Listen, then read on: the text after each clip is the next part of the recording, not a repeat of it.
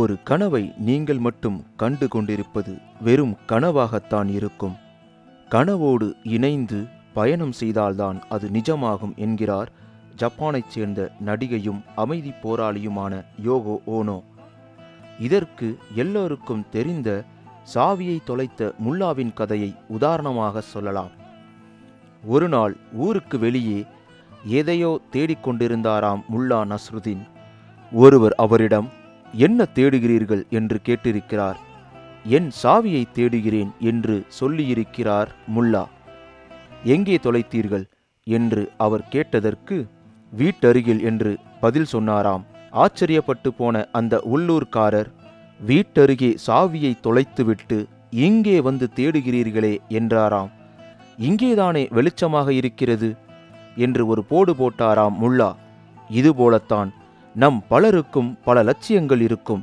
அதை அடைவதற்கான முயற்சியில்தான் பலரும் தோற்றுப்போகிறார்கள் வாழ்வில் நம் இலக்கை அடைவது எப்படி என்று யாரும் வந்து நமக்கு பாடம் எடுக்க மாட்டார்கள் கற்றுக் கொடுக்கவும் மாட்டார்கள். நாம் தான் நமக்கான குறிக்கோளை வகுத்து கொண்டு இலக்கை அடைய போராட வேண்டும்.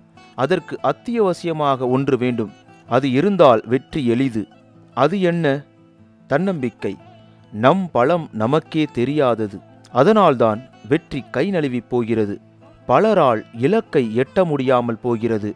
அந்த யதார்த்தத்தை விளக்குகிறது இந்த கதை. ஒரு மனிதருக்கு பெரிய கனவு இருந்தது. அது என்ன கனவு என்பது இங்கே முக்கியமில்லை. வேண்டுமானால் சினிமாவில் ஹீரோவாக வேண்டும். இல்லையேனில் சென்னை அண்ணா சாலையில் எல்ஐசி மாதிரி ஒரு கட்டடம் கட்டி அதற்கு உரிமையாளராக வேண்டும். எவரெஸ்ட் சிகரத்தில் ஏறிவிட வேண்டும். இப்படி ஏதோ ஒரு பெரும் கனவு கண்டு ஏதோ ஒரு பெரும் கனவு என்று வைத்துக் கொள்ளுங்கள். ஆனால் அந்த மனிதர் ஒரு கட்டத்தில் தன் கனவு நனவாகும் என்கிற நம்பிக்கையை கொஞ்சம் கொஞ்சமாக இழந்து விட்டார். தன் கனவை அடைய தன்னிடம் போதுமான பலம் இல்லை என்று கருதினார். யாரிடமாவது உதவி கேட்க வேண்டும் என்றும் அவருக்கு தோன்றியது. முதலில் அந்த மனிதருக்கு நினைவுக்கு வந்தது வயதான அவருடைய அம்மா. அவரிடம் கேட்டுவிடுவது என்று முடிவெடுத்தார். ஒரு நாள் தன் அம்மாவோடு அவர் கிளினிக்கு செல்ல வேண்டியிருந்தது. அது வீட்டுக்கு அருகிலேயே இருந்ததால் இருவரும் நடந்தே சென்றார்கள்.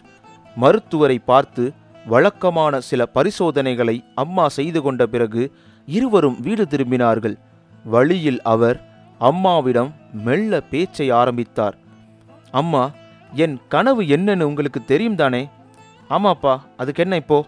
இல்லம்மா அந்த கனவை நனவாக்குறதுக்கான பழம் என்கிட்ட இல்லைன்னு தோணுது. அதுக்கான சக்தியை எனக்கு கொடுங்களேன். அம்மா சொன்னார் உனக்கு உதவி செய்யறதுல எனக்கு சந்தோஷம்தான். ஆனால் அந்த அளவுக்கு சக்தி என்கிட்ட இப்போ இல்லை. இருந்த எல்லாத்தையும் உன்கிட்ட ஏற்கனவே கொடுத்துட்டேனப்பா. அந்த மனிதர் இதை கேட்டு துவண்டு போனார். ஆனால் கனவை நிறைவேற பலம் வேண்டுமே. யாரிடமிருந்தாவது எந்த வழியிலாவது பெற்றுத்தானே ஆக வேண்டும். ஒவ்வொருவரிடமாக கேட்டு பார்ப்பது என்று முடிவு செய்து கொண்டார். தனக்கு தெரிந்த ஒரு ஞானியிடம் போனார். விஷயத்தைச் சொன்னார். ஐயா எனக்கு சக்தி வேண்டும். அது எங்கே கிடைக்கும்? என்று கேட்டார். ஞானி சொன்னார். இமயமலையில நமக்கு வேணுங்கிற சக்தியெல்லாம் கிடைக்கும்னு கேள்விப்பட்டிருக்கேன். நானும் இமயமலைக்கு போயிருக்கேன். ஆனால் அங்கே பனியையும் குளிரையும் தவிர வேற எதையும் நான் பார்த்ததில்லை. எனக்கும் சக்தி எங்கே கிடைக்கணும் சரியாக சொல்ல தெரியலையேப்பா. அடுத்து அந்த மனிதர் ஒரு துறவியிடம் போனார். விஷயத்தை சொன்னார் குருவே என் கனவு நிறைவேறுவதற்கான சக்தி எனக்கு எங்கே கிடைக்கும்? என்று கேட்டார். நீ செய்யும் பிரார்த்தனையால் தான் சக்தி கிடைக்கும். அதே நேரத்தில் நீ கண்டு கொண்டிருப்பது தவறான கனவு என்றால் அதை நீ தெரிந்து கொள்வாய். எனவே அமைதியாக பிரார்த்தனையில் ஈடுபடு என்றார் துறவி. அவர் சொன்னது ஒரு வழி என்றாலும் அதுவும் அந்த மனிதருக்கு குழப்பத்தையே தந்தது. ஏதேதோ சிந்தனையில் வீடு நோக்கி நடந்து வந்து கொண்டிருந்தார். அப்போது வழியில் அவருக்கு தெரிந்த முதியவர் ஒருவர் எதிர்பட்டார்.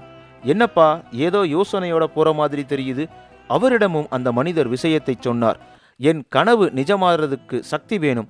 அது எங்கே கிடைக்கும்னு ஒவ்வொருத்தரா கேட்டுக்கிட்டு இருக்கேன். ஆனா யாராலையும் எனக்கு உதவி செய்ய முடியல.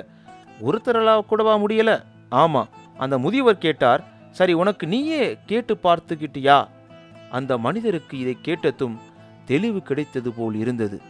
ஆம் நம் மனதில் கேட்கக்கூடிய கேள்விகள் பல. ஒரு இலக்கை நோக்கியோ வெற்றியை நோக்கியோ பயணம் செய்யும்போது நம் மனதில் கேள்விகளை கேட்டுக்கொள்ள வேண்டும். நம்மால் முடியும் என்று எண்ணங்களோடு நம் வாழ்க்கையில் உள்ள பிரச்சனைகளையும் சவால்களையும் சந்தித்து நம் கனவை தொடர்ந்து அடைய போராட வேண்டும். இதுவே நாம் வாழ்க்கையில் வெற்றி பெறுவதற்கான வழியாக மாறும். உங்கள் வாழ்க்கையில் வெற்றி பெறுவதற்கு நீங்கள் தயாராக இருக்கிறீர்களா நண்பர்களே?